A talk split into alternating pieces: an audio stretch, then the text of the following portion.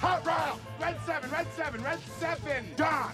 What? Red 7! I don't know what red seven means. Hot route! I don't. wh- What is hot route? Will you just go stand on the other side, please? Billy Bob, this is it. The man who got us here. You ready? You don't think that lame ass play where I run down the field and act like I'm lost is gonna work, do you? Then he pivots, fakes, chucks the big bomb halfway down the field to our hopefully still wide open tailback. I call it the annexation of Puerto Rico. Booyah! That's what we call a sack lunch. Nom, nom, nom, nom, nom, nom. I need that ball. Get me the ball. You need the ball. Get me the ball. Get you the ball. Are you gonna get me the oh, ball? I'll get you the, get you the ball! Oh, I hope he doesn't kill somebody. Welcome back to 11 Personnel. It feels good to be back here talking with Adam Luckett. We're not in person, we're talking afar, and a lot's changed since the last time we talked football, Adam Luckett. I can't, I don't think I'm allowed to open the show with Mike Leach memes anymore. hey man, first of all, congratulations, Nick. Thank Uh, you, thank you. Dad strength. How, how do you feel like Superman walking around?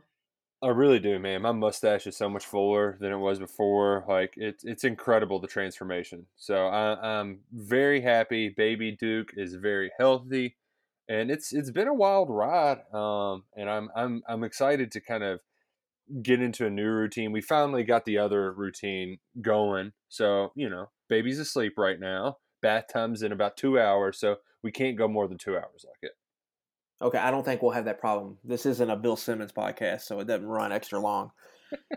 but yeah, man, congratulations. Glad to be back. It felt weird not being able to podcast and talk football there for a couple weeks.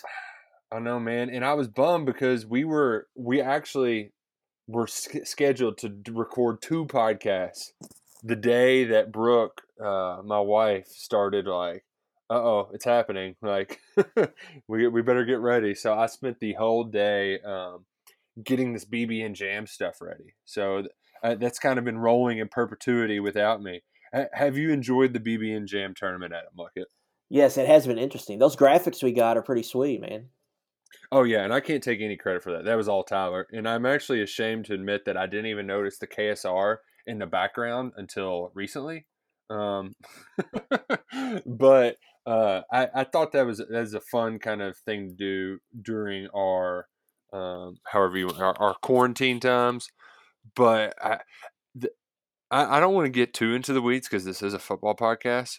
But I'm surprised at some of the early returns like it because there are a couple teams in here that like like nobody gave Nerlens and Archie Goodwin a shot at beating Sheppard and Mohammed, but I think that's a weak number one seed, the 1998 national championship team.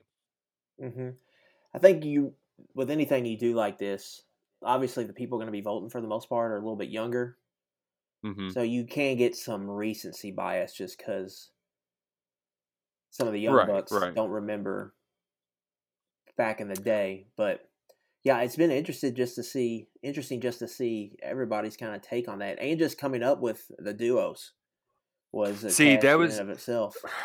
Man, okay, I I want to just because we were talking about this when I, I was trying to figure them out because a I kind of miss having your favorite players stick around for a little while. Like it was kind of cool to be like, oh, Tony Delk was the leading scorer for three years. Like Jamal Mashburn was Mhm. awesome for three years, but like trying to get players in certain years figured out right. Like, do you put Derek Anderson on his '97 team even though he didn't finish the season? Like, and that was the story of the year. Can you get? I wanted to put Tayshaun and Bogans together, but then you made the 03 team suck, and that was maybe Tubby's best team. So like, it was tough. It was tough. Yeah, I mean, for Cal, that era is easier because the players are usually only there one season. Hmm But when you get some players that stick around for a little bit, it can be a little tough trying to get the right duos. Two two duos I wanted to point out though that I think might be.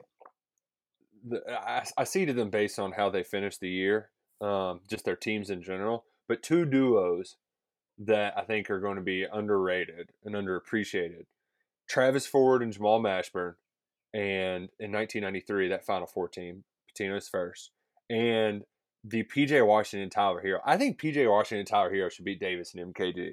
Like they should. If this was the NBA Jam video game, those two are beating Davis and MKG all day. Just back to the Mashburn. I think people our age and younger don't really appreciate just how good he was. Like he was like a twenty and ten guy, like a fresh as a freshman in college. Yeah, then- and he and- was he's a top five scorer in school history. We Like talk he's about that- awesome. yeah, I mean, we talk about that '92 team and the story of the Unforgettables, but I mean, the reason they were able to do all that was because Mashburn carried them. Yeah, and then he, he and, put the team on his and back. then a And really, team that really the '93 team was good, but I mean, they just I mean, Mashburn was he was the star. it was him and Travis Ford. Mm-hmm.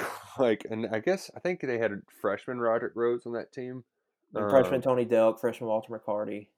Yeah, who are you know fi- uh, obviously better than the Unforgettables. No offense to all of our unforgettable lovers, but dude, the only reason why they lost in '92 and '93 was because Mashburn fouled out of the game. Like as soon as they fouled out, the game was Yeah, over. yeah, yeah. If he doesn't foul out, it's probably a wholly different story for sure. But anyway, Yeah, man, but we got to get on Leach. All right. We Yeah, Start yeah, off we- every we- podcast. This has become quite a tradition. And who? I mean, were you really surprised? I mean, when I saw it, I was like, "Well, that's about par for the course."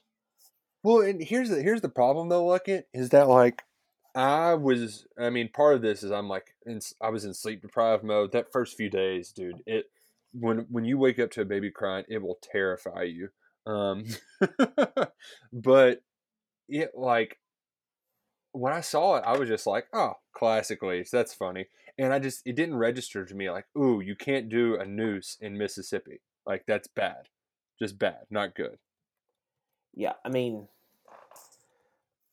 if it looks like a dog, walks like a dog, barks like a dog, it's probably gonna do some, you know, stuff. Like Leach, that's his identity, the quirky old weird guy.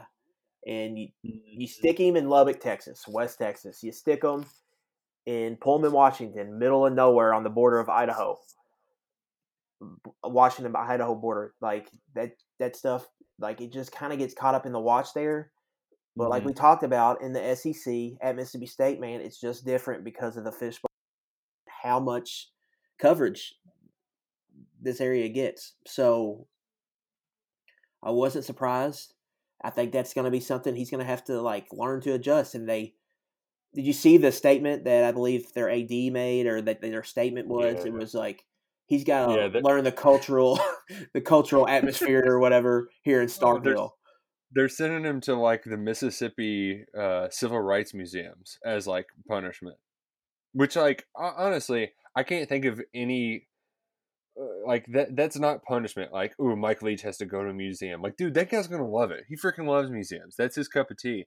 I just the the one kid who decommitted, uh, Lovett, I believe is his was name. transferred. He transferred. He committed to Florida State today. He was a grad transfer, defensive line. Yeah, like his his dad was like, we can't. I, I don't trust a leader who's just gonna, uh, you know, throw anything out there like that. Uh, he said, I feel if he can do it, the kids are going to feel like they can do it.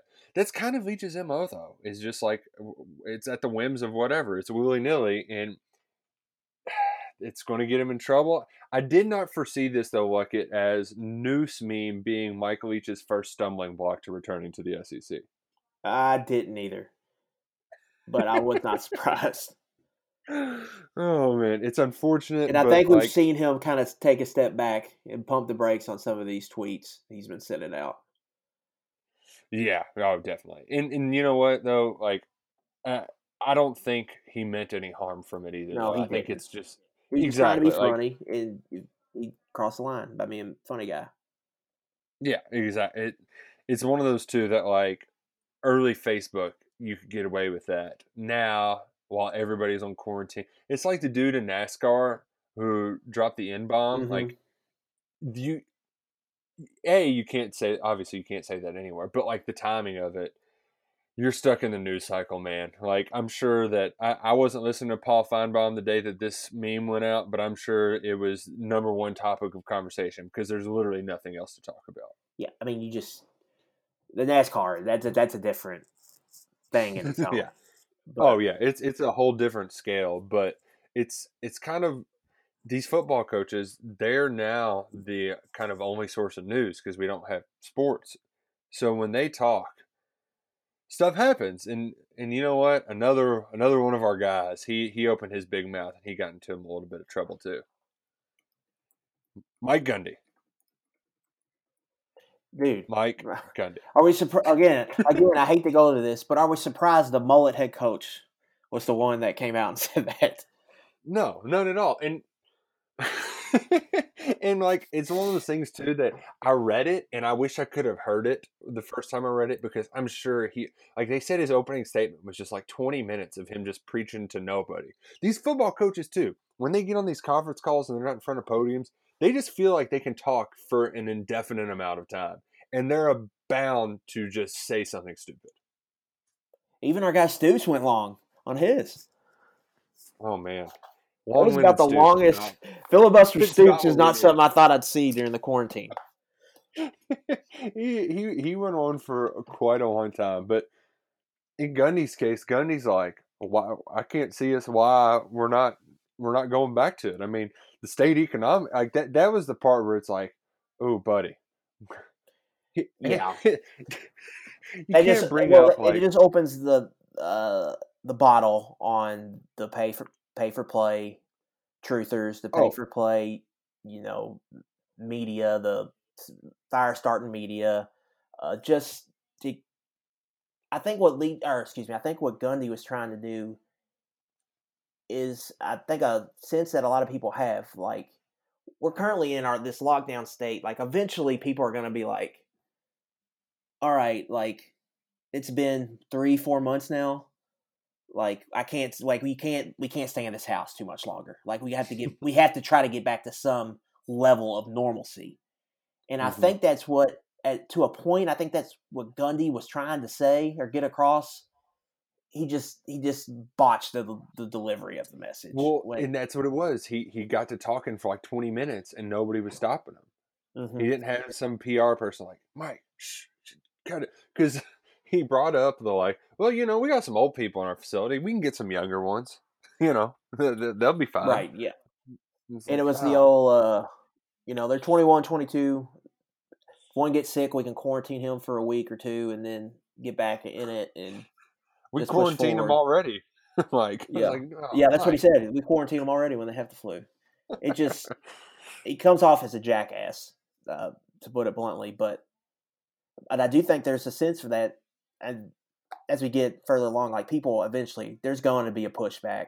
And I think we're going to get into that when we think football is going to start.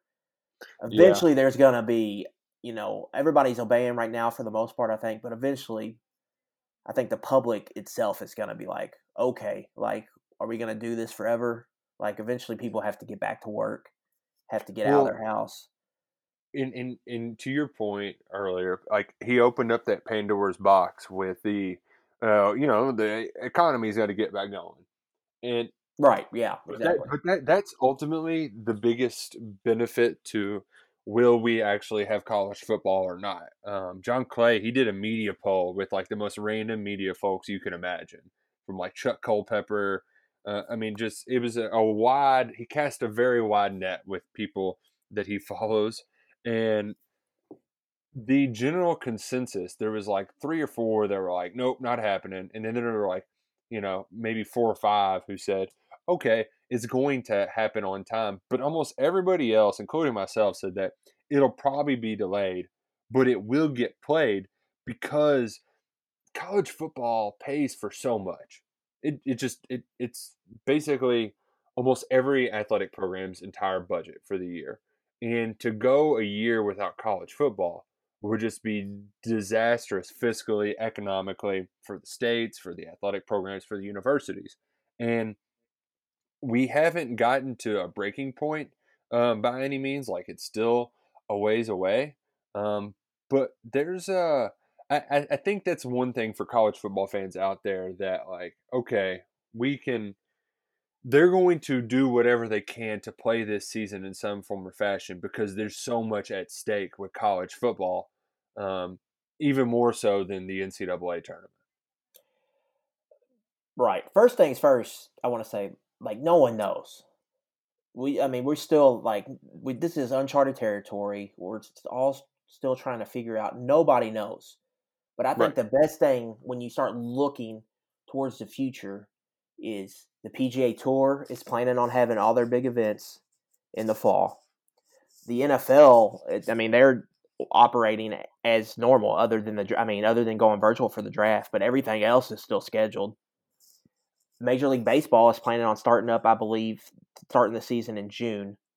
So that Mhm. right there tells me like those leagues think, or they at least are operating in a fashion that would tell you that they think we're going to be able to do that by the fall. So I think that's that's the first good sign if you're looking for good signs. Ooh, and to add to that good sign, uh, Georgia, Alabama, the same day as Master Saturday.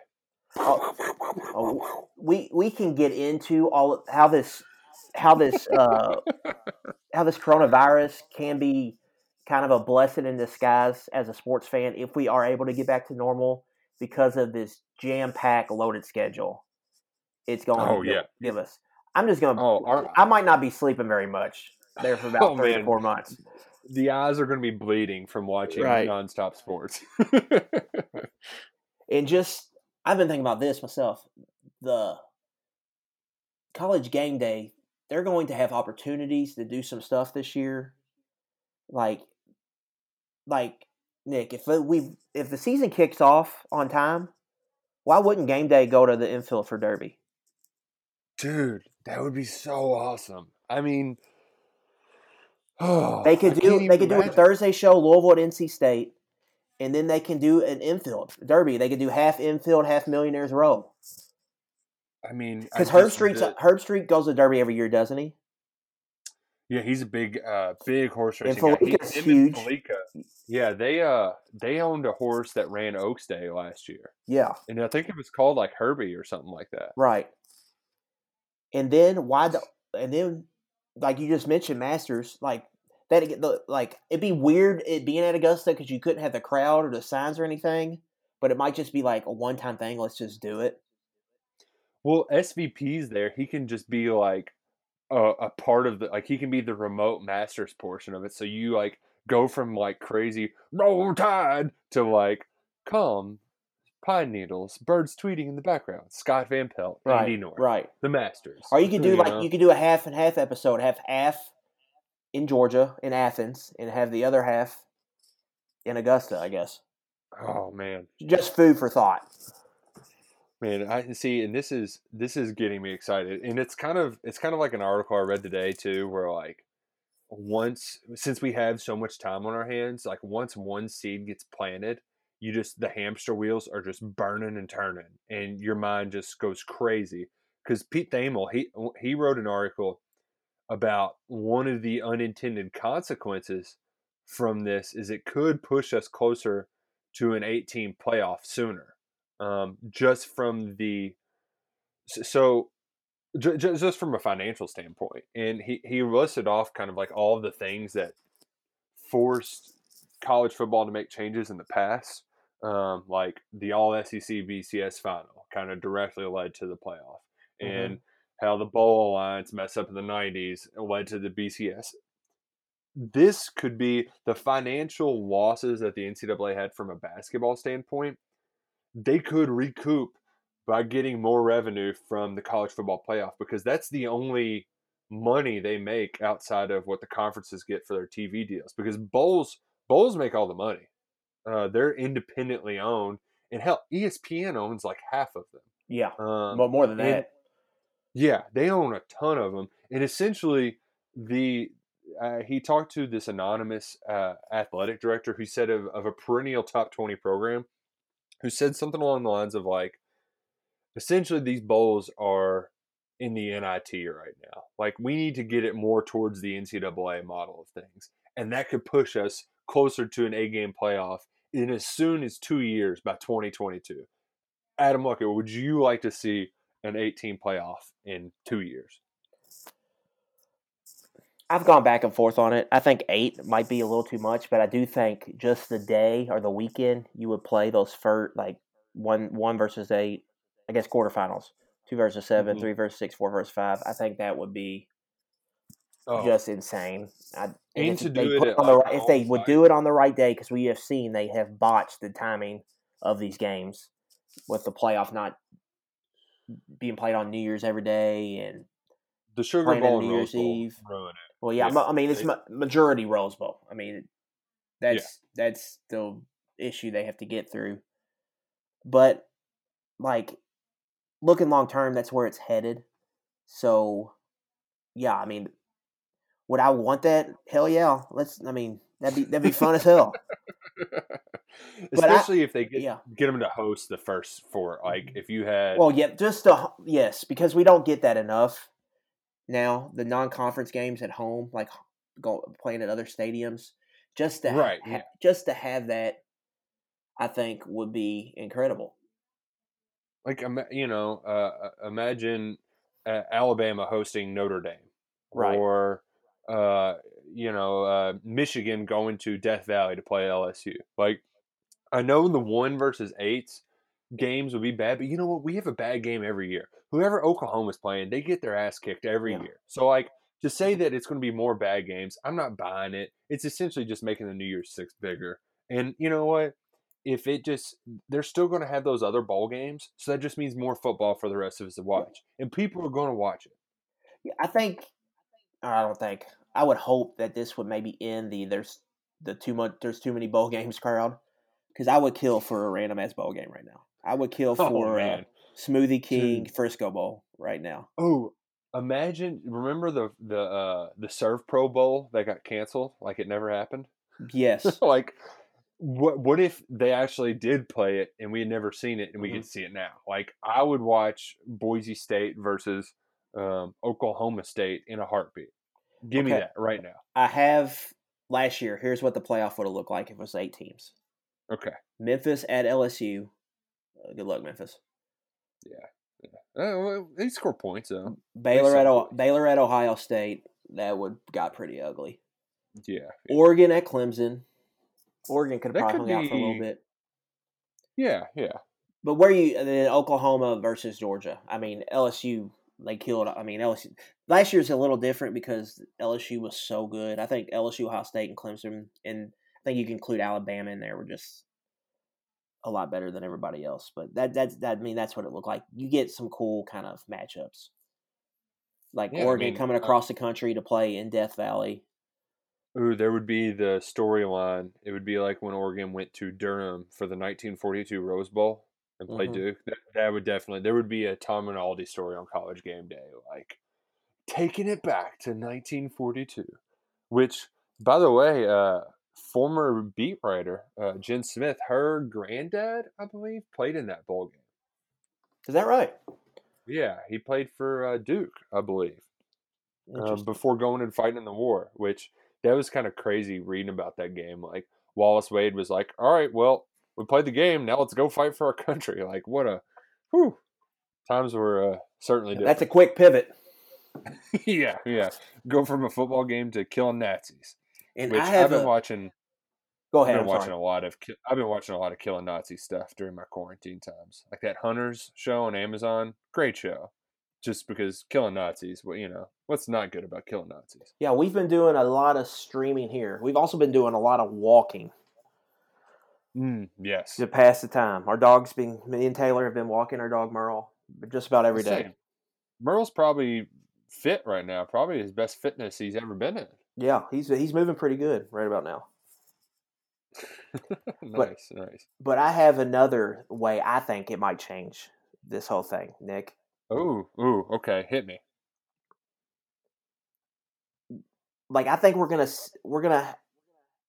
Oh, let's just picture this. Let's say we get back and going. I think they're gonna do something if they can to make up for the missed spring practice time.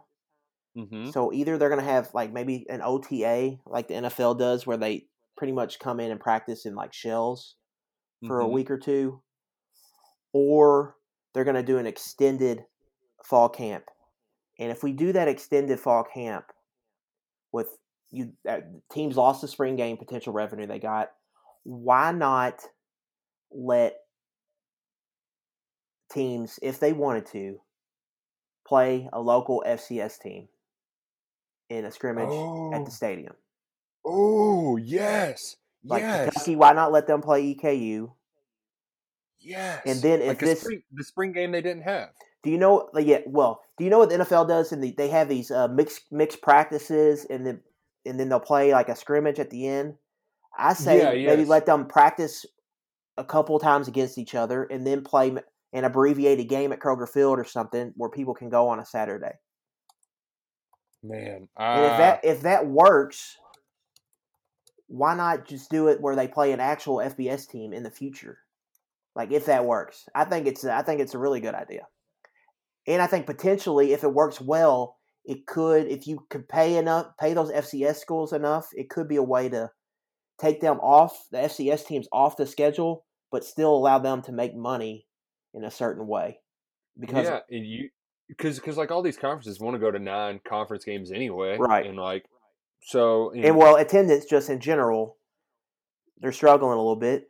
This is one way to have a game where you're going to get the diehards and the junkies in there, 20, 30,000 just to see, you know, a practice pretty much. well, and then at the big schools too, you're getting 85, 90. So Right. like, Right. hell yeah, why can't Like- you know what? Like Ohio State, why don't they play Youngstown State? Kentucky can play EKU.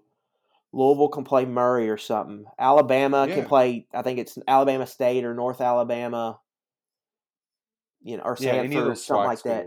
Right. Yeah, That, that, yeah. that- I don't think that would be hard to do. Now, I don't think everybody could do it, Mm. but I think teams who wanted to, I think they could definitely pull that off.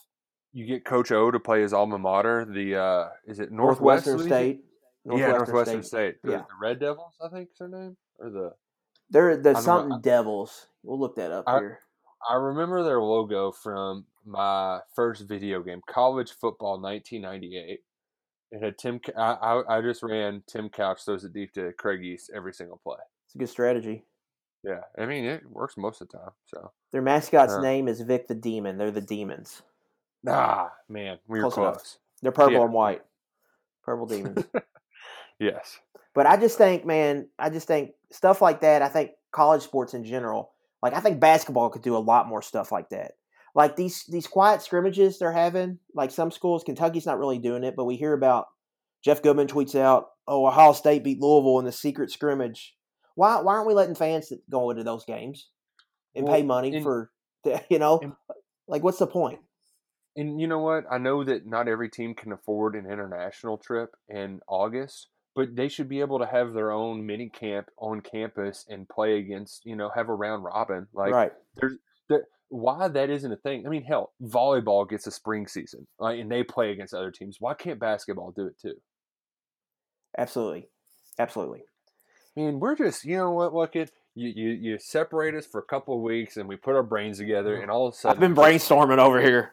freaking knowledge comes out. I also have another scenario. Let's say the Oh. schedule do does get delayed. I think the most they could probably delay it is three or four weeks.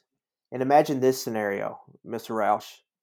Kentucky's first three weeks, the schedule the schedule doesn't start until week four. So that they be playing Murray State week one, uh, pretty much first game. Those Now, three you- games, those three games we- are moved to the end of the season.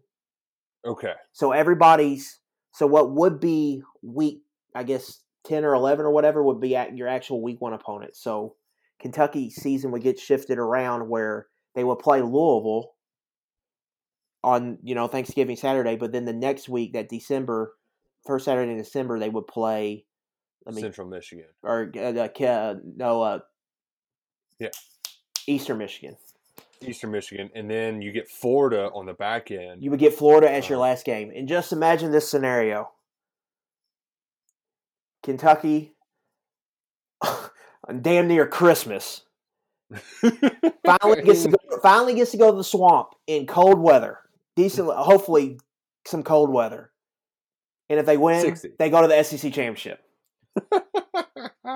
We our whole life we had to go to that game when it's ten trillion degrees. Oh, just sweat. Imagine the scenario where an SEC's title is on, or not, SEC East title is on the line, and you finally get to play Florida in Man. decent weather.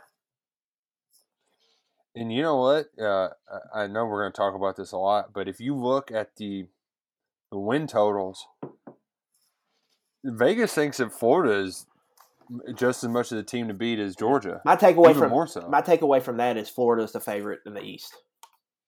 And and you know what? That everybody always like I, I said this a year ago that the Florida game was n- not just because it was on the road, but like Florida just in general scares me more than what Georgia has. Uh, they got Kyle Trask back. Um, you know, Toney is still there. Like Florida has a lot. I think it's more people getting bored with Georgia. If you look, Georgia has been there. What you know, you're talking about three years in a row now, where they've been legit uh, national championship contender for the most part, but they haven't been able to get over the hump. I think it's more to do with some Georgia boredom than Yeah, and, than and, and actual also Florida. Because I think this, I think this Florida team is going to take a little bit of a step back this season from last year's team. When I when I've looked at them on paper, yeah. Well, Because you, I, I, mean, you remember how big I was on all those receivers they had last year. right, right, and they're most of them. All those guys are gone. That their O line low key kind of stunk last year. I mean, I don't see them taking a huge jump forward when I kind of look at their players there. The defense uh, lost a, is going to lose a lot. You look at Greenard's gone, C.J. Henderson, Um, So their is defen- Zuniga gone too. Zuniga's gone. So yeah, yeah.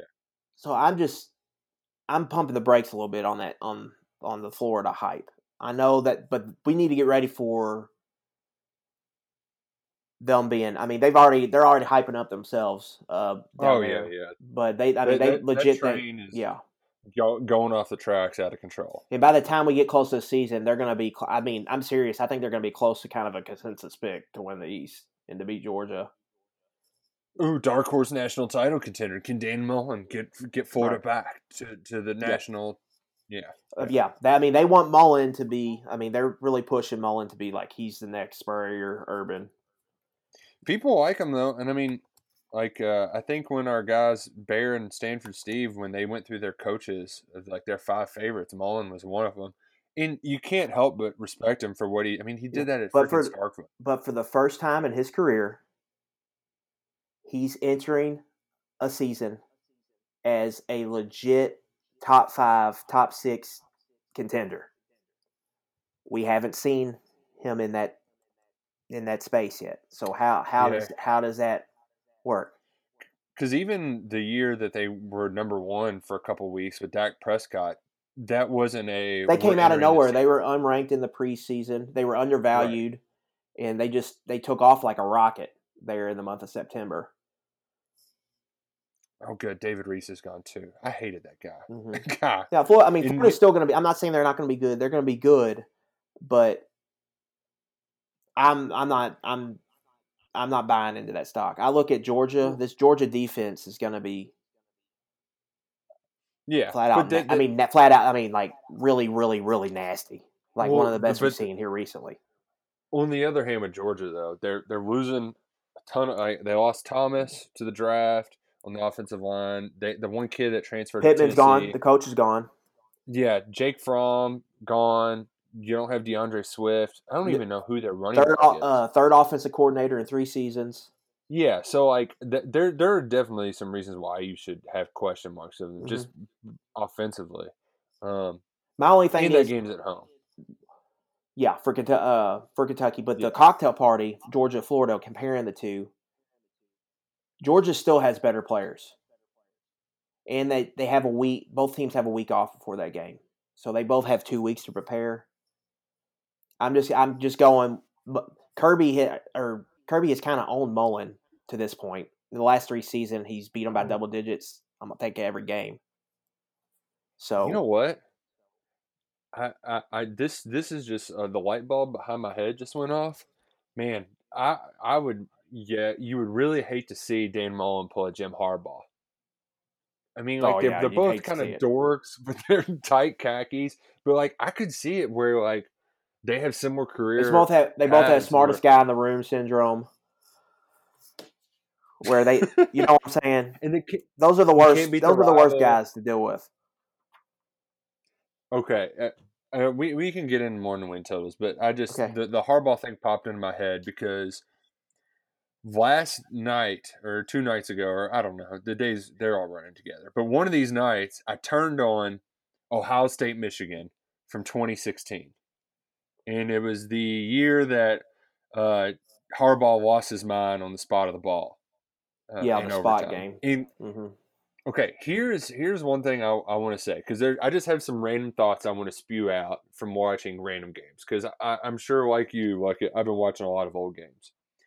Dude, SEC Network, what the hell is your problem? ESPN, you suck. You suck at your jobs. You're terrible. Do what Big Ten I networks know, do. yes, I was hoping you were going this. there. Dude they, they- oh my gosh so what espn does when they play old games they will skip uh, dari no, uh, now i can't say his name dari, Dari no, no, No, dari noka will come on and he'll say we now skip ahead in the action for time constraints a tune ahead and i just butchered whatever he says but they just jump tons of time in action and you miss plays for them to play the broadcast in its entirety. So you sit through like official reviews and that freaking Belf Bowl game, it was like a five minute review because those Big 12 officials sucked. Their process Mhm. for replay is garbage. We're sitting through all of that.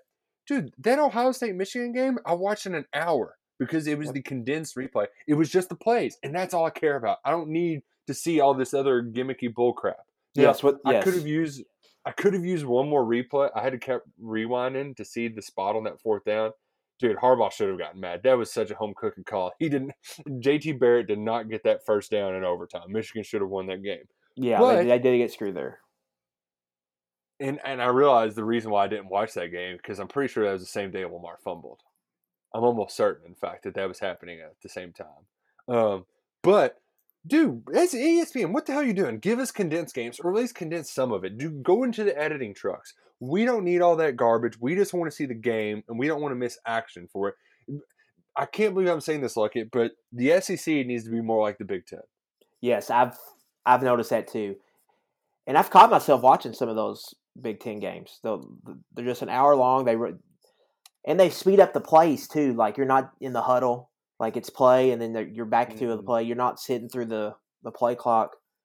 Yes, I It's think nice. yes. I don't know. Like SEC Network has enough money. They need to figure figure out how to do that for sure. and it's not it's not that hard it's just spending a little bit of time in the, in the not even editing truck the people are at home with all this uh, access they can they can clip up some some gobbledygook get it out of there they already got to edit out parts anyways for dari to come on and tell us we're skipping ahead in the action so and I, I also think they need to do a better job of like digging deep in the bank and pulling out some more random games. Oh yeah like, give was me give me a 1994 Florida, or give me 1995 Florida versus Tennessee. Give me 1997 when Peyton Manning was a senior. Everybody thought he was going to win the Heisman, and Florida went in there and kicked his daggum butt in Neyland Stadium. give give me those games. Like let's pull. Let's get a little deeper.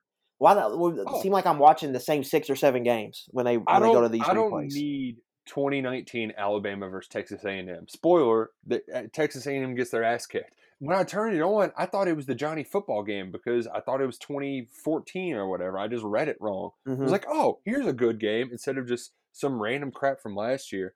ESPN, like you have all these resources. You've done a good they, like like I thought the Masters rebroadcast they had where they brought Tiger on on Sunday and Mhm. Jim. I didn't get to get to see that, but I heard it was good.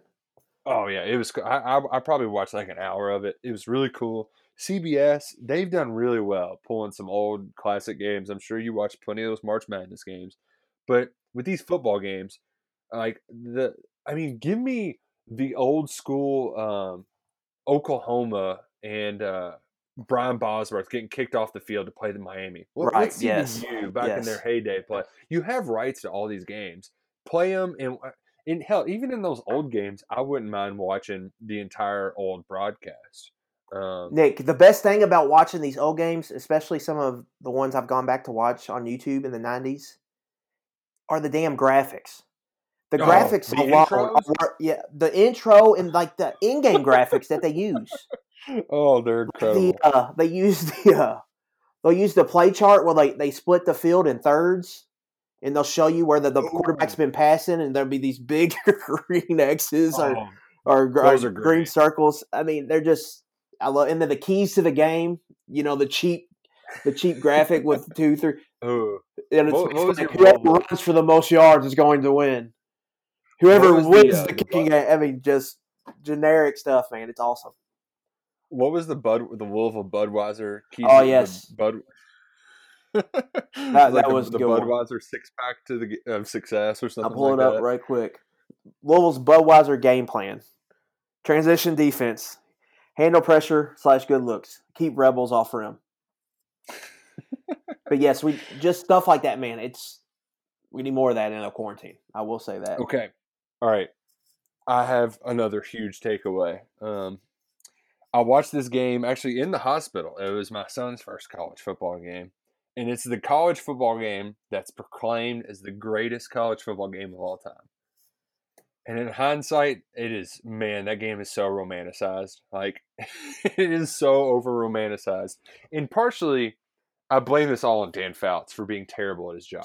what a garbage broadcaster. Ruin Keith Jackson's last call. Yo, he completely ruined it. Just steps all over it. And like, here's the thing, ABC: if you've got a dry voice like Keith Jackson, you need a little bit of an animated personality next to him, not Dan frickin' Fouts. Give me a frickin' break. And you know what? As soon as that aired, I think everybody was sitting back watching it. They're like, God, this guy sucks. And you know what? CBS fired him a week later. They did. I did see that. it was worth it because he was terrible. And on top of all of that, too, just the game in general, like the one part that isn't over romanticized is like how stunning it was that that USC team lost because they were just so much better than everybody else. But as far as like actual gameplay, like Vince Young, he was doing stuff that we see every Saturday in college football now. yeah, like, but you have to remember then it was just Yeah. different, you know. Exactly. Defenses di- just didn't know how to like compute some of that back then. But like now, I'm like, shit, Jalen Hurts did that all day, every day, running around fools. Was Will Muschamp their defense coordinator for that game? I'm looking that up right now. Man, young Mack Brown's kind of No, he was he was not. He came to Texas a couple years after that. I think Chizik was their defense coordinator. Yeah, I th- Texas really didn't have that many big NFL guys on that team either. Like well that's that's Brian Orakpo was a freshman, you know. Like that's the point. I'm- Aaron Ross was a corner who ended up playing for a long time in the NFL. Yeah, Um, but the point was just the build up for that game was because for about three, four, five years, but prior to that, Bob Stoops got to Oklahoma, and Oklahoma was kind of punking Texas, and they couldn't beat. They just couldn't get Texas couldn't get past Oklahoma there for a little bit, and finally Vince Young came, and they got the year before in 04, they got past Oklahoma. I believe they won the Big Twelve. They went to the Rose Bowl because USC was in the national championship, and they beat Michigan. So then, like Vince Young becomes like this star at the end of 2004 and everybody's looking at him the next season but at the same time there's this usc juggernaut where the year before in 04 I, i'm trying to think if bush or Leinart won the heisman. One of them won the heisman. They're getting everybody back. They got another thousand yard running back in the backfield. They've got a Yeah. bunch of good receivers. Defense is loaded. Yeah, And it- uh, and- who their receivers were awesome on that team. And dwayne jarrett like steve smith. they they were like the third act in that whole show because that Mhm. was Polamalu on that team as well. Or was he earlier? he was Keith earlier he was earlier Okay. And then Maualuga was like a freshman on that team, I think. I think Maualuga, like Clay Matthews, Brian Cushing, I'm pretty sure they were like freshmen or sophomores on that team. Which is crazy. So, but that at that time, USC they, they were the Alabama, you know, or the Clemson. I mean, that that's who they were kicking everybody's ass for the most part, and they were the they were like the king of the sport. But Texas had had they had the equalizer, number ten, and he he they lit up the Big Twelve. They ran the table. They go to the Heisman. He doesn't win the Heisman, and the story of was like you know that just pissed that really Texas says that's the reason they won the game. If they say if Vince Young would have won the Heisman, they probably don't win it. But that was just like this big motivating factor for them, and it mm-hmm. was like the dual this dual threat kind of era where you had to defend in space, and Young was just you know at the in the end of the game, USC got a little gassed. They were on the their defense on the field a little too much. The offense just made one or two mistakes, and Texas made them pay and and won the game in you know thrilling fashion. There, the fourth quarter was awesome. Well, and and uh, another part of it too, they were going for the three P, and I'm looking, and I, I have not. I'm I'm I'm scrolling through national champions, and I mean, I I'm going all the way back to Minnesota in 1936 for a three Peter, and that was chosen by I don't even know who these organizations are. So like that hadn't happened. I remember they had the three Pete trademarked, and it was three Pete P E T P E T E. Yeah, Um, I remember mean, that too. Right. Yeah, and we're and we're just doing like what the the thirty for thirty Troy did. I believe Mhm. that was the name of it. Like, the, they were the cheat code that you couldn't play for in that college football video game because Matt Matt Leinart and Reggie Bush were the biggest stars in the sport. Mhm. It's really a shame they weren't better professionally, but like that game's hype and just the fact that it ended. I think they were down like maybe like 10 they had two scores in the final like three or four minutes Right. texas did to Yeah. win the game and uh, so here's my question to you Luckett. should pete carroll he, he went for on that fourth and inches should he have punted and made vince young go 100 yards or was going for it No, I still right think choice? that you coach the win there. I don't think it really. I think Vince Young was scoring a touchdown no matter what. So yeah I, I'm, I'm kind of with you there but in, in really the funniest part of that entire game though is like as great as the end was the beginning was so bad because usc looked like they were going to run all over them mhm, and Reggie Bush just throws it over his head for no reason at all. mhm. He tries to do the little ra- lateral thing. Like, You're what the right, right. USC just they had they tried they had some hero plays in that game from coaching standpoint and? Mhm. player standpoint. They got it a little out of hand, and they just you know Texas just hung around, and ended up winning the. It's for me, it's the best game I've ever seen. You- Well, and the, the like you said, the unbelievability of it was incredible at the time. Mhm. But it just the way that football was played back then versus It now. looks like Nick. I just looked it up. Notre Dame won three straight AP national championships, 46, 47, 48. Or no, Oh, excuse me, no, they no they didn't win a 48. Michigan won, so they won three out of four. So yeah, I mean you're going back a long ways trying to find a three P champion. Yeah, so like that was. that- If that Saban was couldn't do it, I'm not sure anybody can do it. I know. I mean, he did three out of four. Um, but hell, even they lost the Iron Bowl once. You know. Mhm. So, uh, and now in the playoff era, I don't think we're going to get it. And that's pr- it's probably for the best. Nebraska came Nebraska came close there in the 90s. Yeah, 93 team, I believe they lost to Florida State in the national championship. And then they went and won in 94 95. So they were close. and I think in '88, didn't Notre Dame? No, they beat Nebraska, right? Notre Dame beat Nebraska because Miami won two out of three in that term. I was thinking they might have beaten Miami. That was the Catholics versus convicts game that year in eight. I think. in '88. I think so. So yeah, yeah, that yeah, it was right, Catholics so- versus convicts. yeah. So like the uh, Miami got close to it too, but that third uh, third time's a charm. Mm-hmm.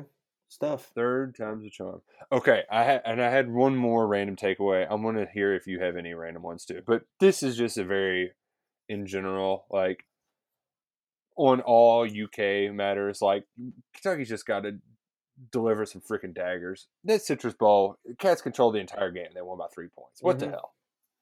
Like no business being in that game. And and you know what? I I'm not gonna lie, look it. I was supposed to be like, "Hey, you have a newborn. Let's stay off your phone." But Cal was live tweeting that 2012 title game, and he was talking about going into grind it out mode with eight minutes to go, and he was like, "I knew we could do it because we were better defense." I'm like, "Well, who? I don't care if you knew you could win with it. Don't do it. It's stupid. What grind it out mode is playing not to lose. Go for the kill. Damn it.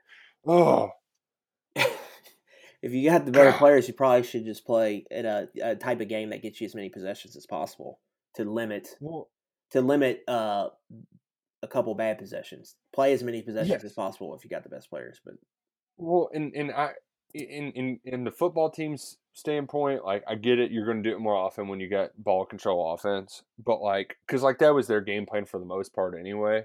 But I, I think in that Citrus Bowl, we could all feel them kind of let off the gas after Benny's touchdown. yeah, the, but watching the game live from the stands, that's the first thing I said about the game was like I thought Kentucky really kind of controlled that, and then the fourth quarter, they just kind of, you know, right, you, they let the foot off the gas, and then you have to think Penn State has their foot all the way on the gas, and they're they're opening up the offense and they're just throwing it around because they know they have to come back, and then Kentucky gets that three and out the worst time possible, and so it becomes a lot closer than you really than it really needed to be. But I, but like you said, that's what that's kind of Stoops' mo is this ball Yeah. control kind of offense, and it can be hard to blow teams out like that when you're limited possessions. because it limits it limits the room for error on on the other team side, but it also limits your room for error too.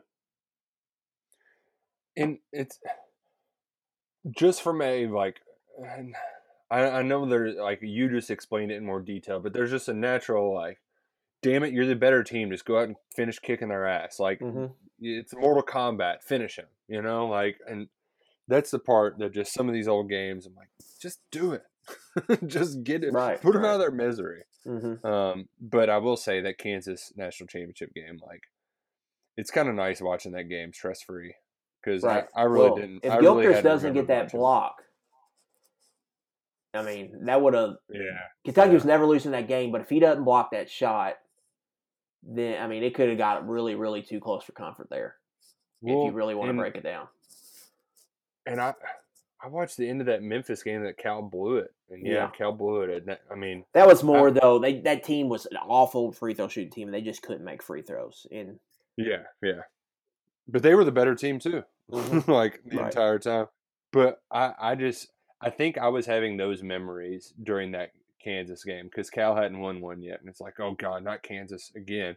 And even though I hated that Derrick Rose team, I, I just I did not like them whatsoever. I didn't like Cal that much until he got here. Like, well, let's be honest here. Um, we're we're in the trust tree, but I was happy they blew that game. Even so, their lead they were up by like nine. He was Derrick Rose was hitting fadeaway bank shots from like 18 feet with four minutes to go, and they still lost. Like that. It's, it's amazing. It's amazing. Well, like, like, do you got any any random thoughts from any of these old games? Uh, I know I keep finding myself going back and watching this Kentucky Louisville football game though from this past season because it, You're just like a good old fashioned asshole. was, it was the damnedest thing, man. Just seeing a just seeing a team make a, their rival quit in a game that their rival entered, thinking that they were gonna win. I, I mean, that was just and by doing it by just running the football. I mean, I thought that like like Kentucky was going to have their way and win by double digits. I didn't think they were gonna put up what was it like fifteen yards per play or something stupid. Yeah, I think thirteen point seven or something Mhm. crazy like that. did you um? Did you happen to read Alex Kirshner's uh, Lynn Bowden article? I haven't read it yet. I today? did see he put that up.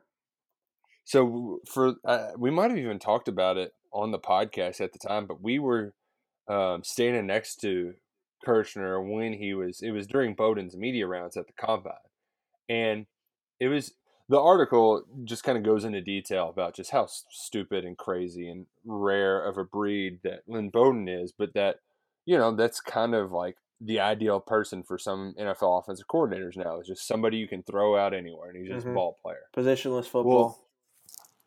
it, it was funny though during that interview just asking him like very bluntly like i know this sounds like a very dumb question but like how did you do that just it was just like the most like basic it was like asking a five year old a question like or, or a five year old asking an adult a question like how did you make that sandwich like i know i'm seeing it and i can see you doing this but like it's it needs to be explained further because it's incredible this sandwich is delicious it's spectacular it's got pickles on it too. What?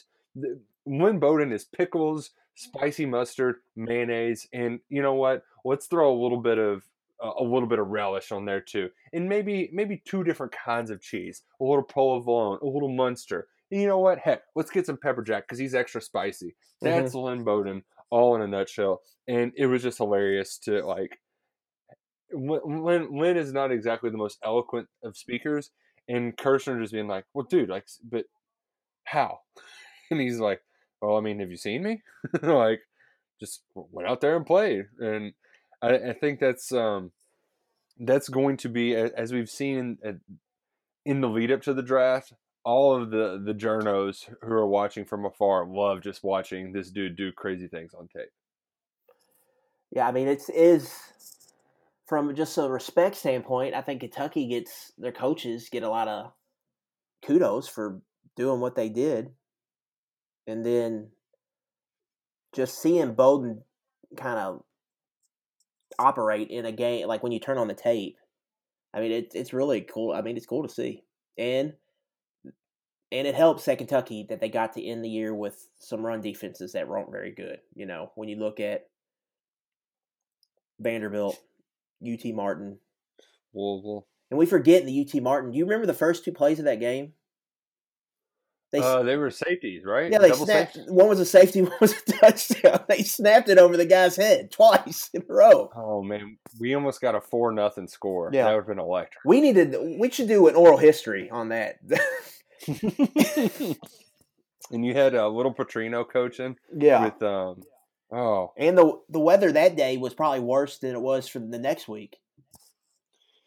you know, like it when we look back on that year, what a weird, uh, just my g- uh, to go from like historic Josh Allen, Benny Snell, like some of the best players to ever play their positions at the program, to then like having just the most back assward season ever with just rain and like my goodness, like it was uh, like Yakety Sax were playing, but yet Kentucky wasn't the one with egg on their face at the end. They ended up winning, and it's it's kind of like what I'm doing. Like it, we're like every few days, I'll just be like, "Wow, I created another human. Like this is my human, and I can't believe this is real." It's kind of what I'm, we're going to be doing with this football season for years to come. Like that happened. Like Kentucky won eight games with a receiver playing quarterback. I remember sitting in the box on Jared Lorenzen Day with you and Tyler, and us all looking at each other when it, I think Arkansas was up like ten nothing or whatever, middle of the 2nd Mhm. quarter, Rakeem Boyd scored like the second play of the game. first play of the game. Yeah, and we're just looking at each other like, oh, this don't look good, and they flipped it in the second half. And they just kind of took off from there, man. And it was a fun ride there to the end of the season. Even like going down to Georgia, like I didn't know what to expect, man, because they were like, it was piss raining. They were going to Mhm. try to run this offense against a defense I, that they really couldn't. At best, that for the most part, it was going to be a stalemate at the line. You know what I'm saying? Mhm. So like, right. it was going to be tough, and they they hung in there. But that was the moment I think that I knew I was like, hold on a minute, they could really do some stuff here. If that if that's the defense, I know the conditions or whatnot, but like they were winning the battle at at the point of attack on defense, and they were flying around and making some plays. I knew like right then, I was like, if that's the defense they're getting, they might be able to do something here at the end of the season. This this this could work. Yeah, yeah, right. and they ended up doing something. They won eight games, hit the hit the over for the win total. And look, it is that three or four years in a row now that Kentucky's hit the win total. It's got to be four, right? Yeah, they hit it in 'Cause I- 16, hit it in 18 and 19. The only question will be 17. I think it was like sitting there at six, six and a half. If as long as it didn't hit seven, they've hit it every year. Yeah, and this year it's This- seven again. Yeah, there's more and value I- on it this year, man. Nick, I want to tell you a little exercise I did. Ooh, ooh, a little exercise. Okay. I do this every year. Season totals come out, and remember last year we released our season totals. I think I went Dude, eight and two or nine and one. Yeah. So this, I think, of all the things I do from a gamer perspective, this is probably the best thing I do. So pretty much, I write out the schedules. I pick winners and losses, winners and losers for each game, and then I kind of I base that number I get and see if there's any value on on whether to play at each side. It's kind of how I used to do with S and P Plus and lines. Like, where's the big discrepancy? Right. And then I'm going to go for that. Where's the Now- big biggest margin for room to wiggle in? Yes, yes, but now Vegas they're getting a little bit wiser Mhm. with those analytics too. But So- uh, uh, where where did you find some discrepancy, Mister Luckett? Well, anyway, I told myself going into this, I was like, I'm not gonna have Kentucky win the East. Like, I'm not. I'm not gonna do. I'm gonna do kind of conservative. I'm not gonna. I'm. I'm not gonna do it. But I'll be damned if at the end of that exercise I didn't write them off at ten and two I love it. because I man. I just. I kind of think. I try to think like how this is gonna break out, and I really do deep in my soul believe they're either gonna get Florida and Gainesville or Auburn on the plains. They're gonna get one of Yeah. those. And my my feeling is Auburn, just because Auburn's good one year, bad Uh-huh. the next, and uh, you know they're pretty good last year. And then I look at the rest of the schedule, like Eastern Michigan, Kent State. They're both, you know, double digit at least, at least three touchdowns, probably better than South Carolina comes into town. I I think they're going to be fine there. Obviously, they go to Auburn, then they get a nice little break. Eastern Illinois. You get Vanderbilt at home. Vanderbilt's going to be really bad. It's looking like the offense is going to really stink. Yep. You go to Missouri. Missouri's in a transition year. I think Missouri's not going to be very good. So that's not like a daunting road trip or anything.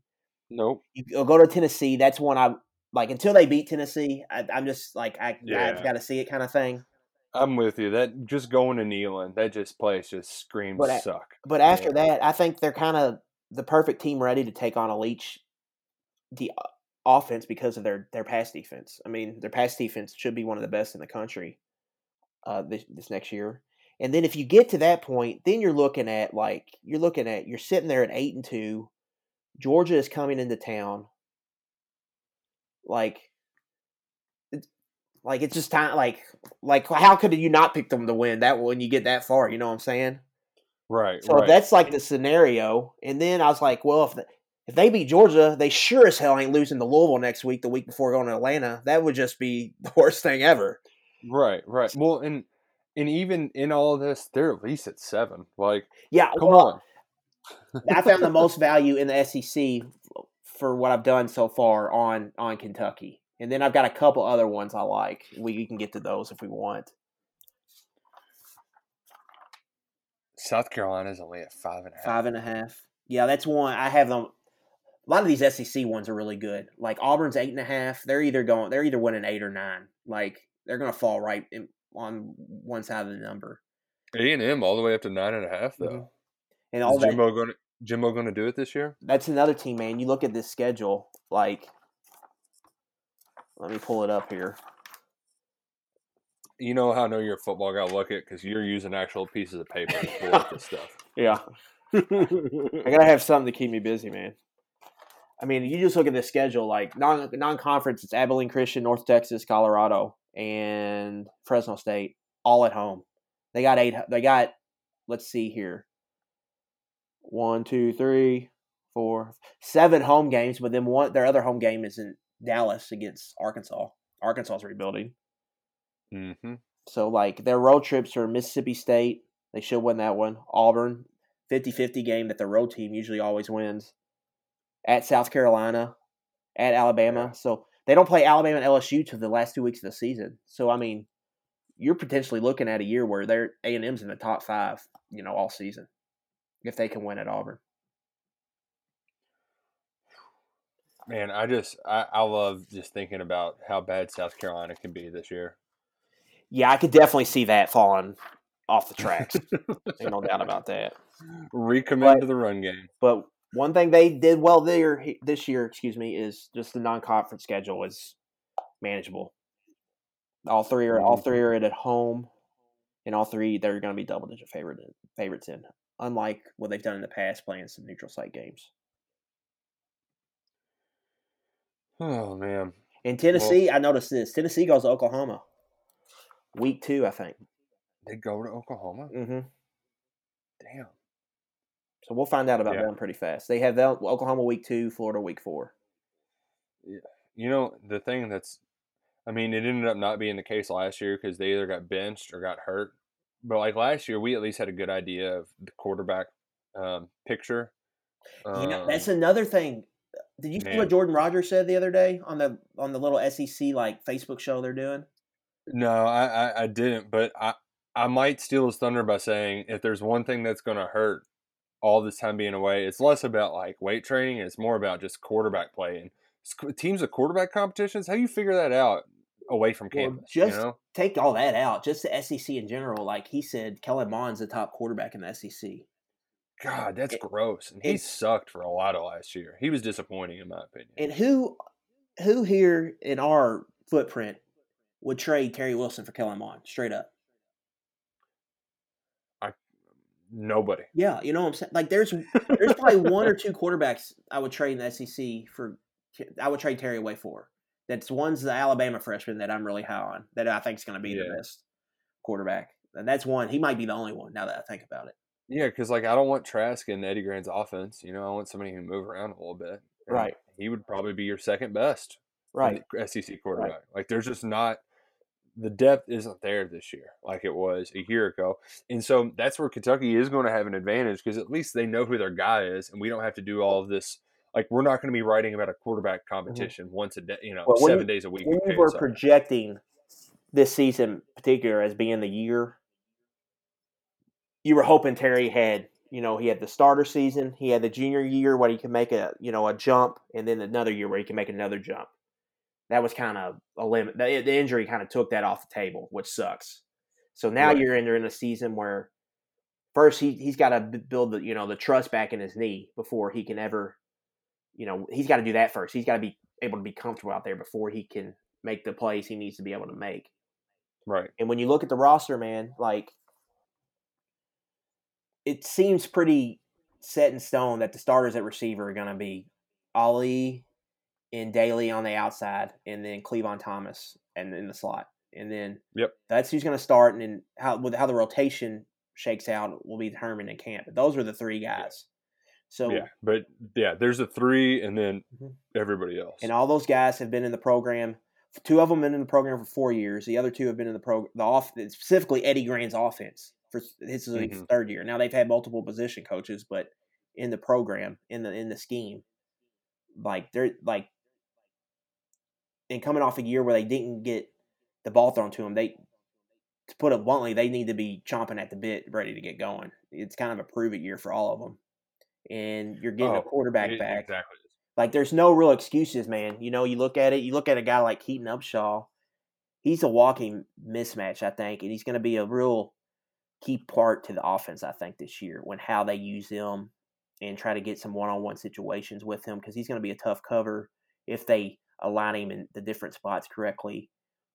And then you look the offensive line; they're just going to be able to lean on a lot of people and create, you know, just traditional running lanes. And so, if you can find if Terry can become that playmaker for you at quarterback, I think because that's who I think it has to be for the offense. I think you could really have something special this year. But I think a lot of it rides on Terry.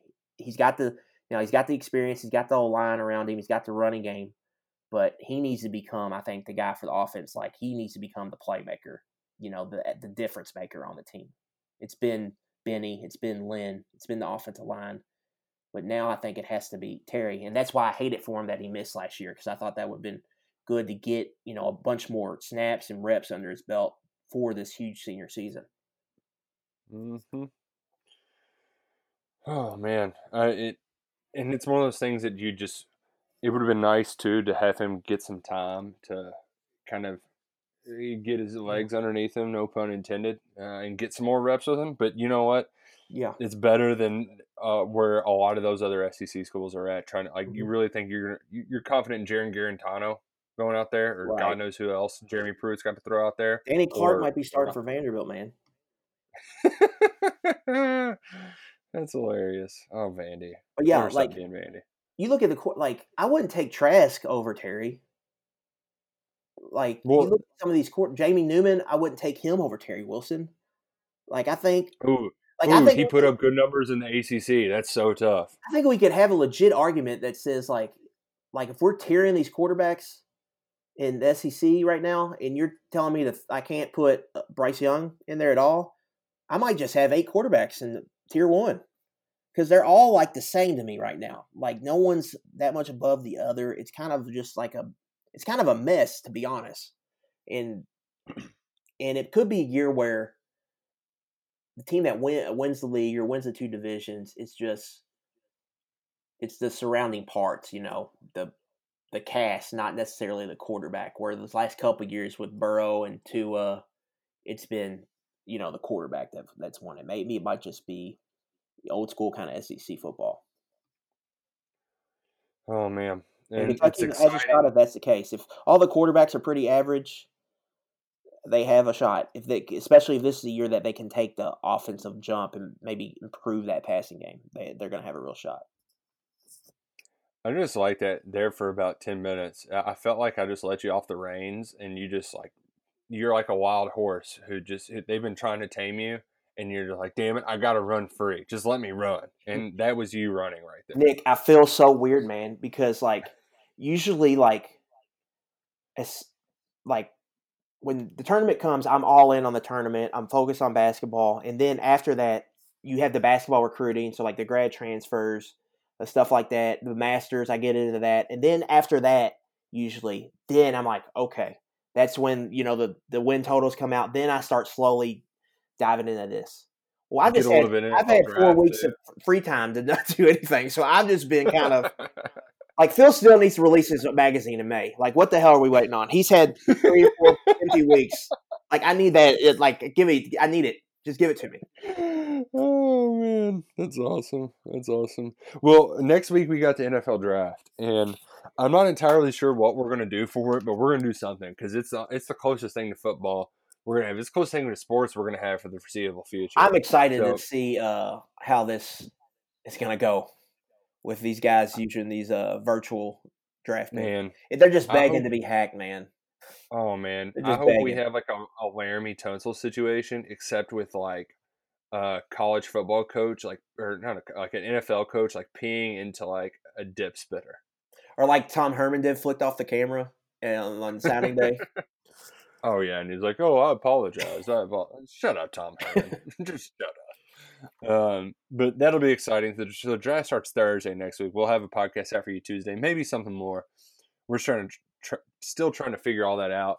Um, but we got to end the show with a big congrats to our guy Austin MacGinnis. How about it, man? going to be an LA Ram. What if MacGinnis? He could, in in theory, he could open up that new football stadium. oh, that thing's going to be a sight. It's a palace.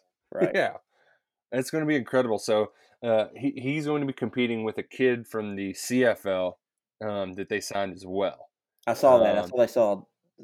I saw they signed two kickers. So Interesting strategy. congrats to Austin. He's getting his shot, um, making the 90 man roster. Who knows when he'll actually get to compete and and go up, you know, and do, actually do that. um, Well, I'm assuming he's But- getting those NFL checks now. So, or actually, I don't know how that works because NFL they get paid on Sundays. I, I'd assume he got some type of signing bonus or something. well, they're doing the virtual OTAs, Mhm. so I'm sure you'll get he'll get paid for that, even if it is just like like what does a kicker do during virtual OTAs? Yeah. See, I don't know. Like, that's a good question. Like these these guys they bring in for camp and don't make the team. Like the rest of the guys get paid on Sundays. But like, where does I guess they give them a lump sum when they're done with camp or something? Like time served, or I'm not sure. Yeah, I don't know. But you know, Something you could ask we know- Austin we- on the uh, I was going to say we know. a football podcast. oh man, well, like it, it's it feels good to get back in the saddle. Um, um, you know, figuring things out um, slowly but surely, getting back into the groove of this thing, um, and it's exciting. We're gonna have plenty of exciting stuff uh, coming your way. I think we're gonna do. The, the cool thing is too, Luckett, is we can we couldn't do it this time, but we can take over that Zoom account. We can just talk football with the fans too. We can do a lot of cool stuff, That- even though virtual we keep the Q&A? podcast together. Yeah, we've, why not? Why we've the kind of not? uh, teased with it the idea, but maybe that's the way we do it. Go all in, do a virtual virtual Q and A. That might be the way to go. hell yeah. But, but why? Why the hell not? What, what do we got to lose? And you know what? I'm I'm growing out my mustache, so I'll, I'll make sure it's in full dick uh, effect. Oh, my hair, my hair is getting long, brother. I probably should have Uh, went no, went and got it clipped before uh, everything shut Sick down. brag, sick brag, bro. Oh my! if I was in person, I wouldn't have said that, but I'm not in person. I forgot. My bad, man. Oh man! All right, well, it. Thanks for doing this again. Thanks everybody for listening. Uh, it's been a fun. It's been fun to get back in the saddle with Eleven Personnel, and we'll be back with you next week to get you ready for the NFL Draft, an online edition of Eleven Personnel. Even though we're far apart, still go Cats and safely go Kroger.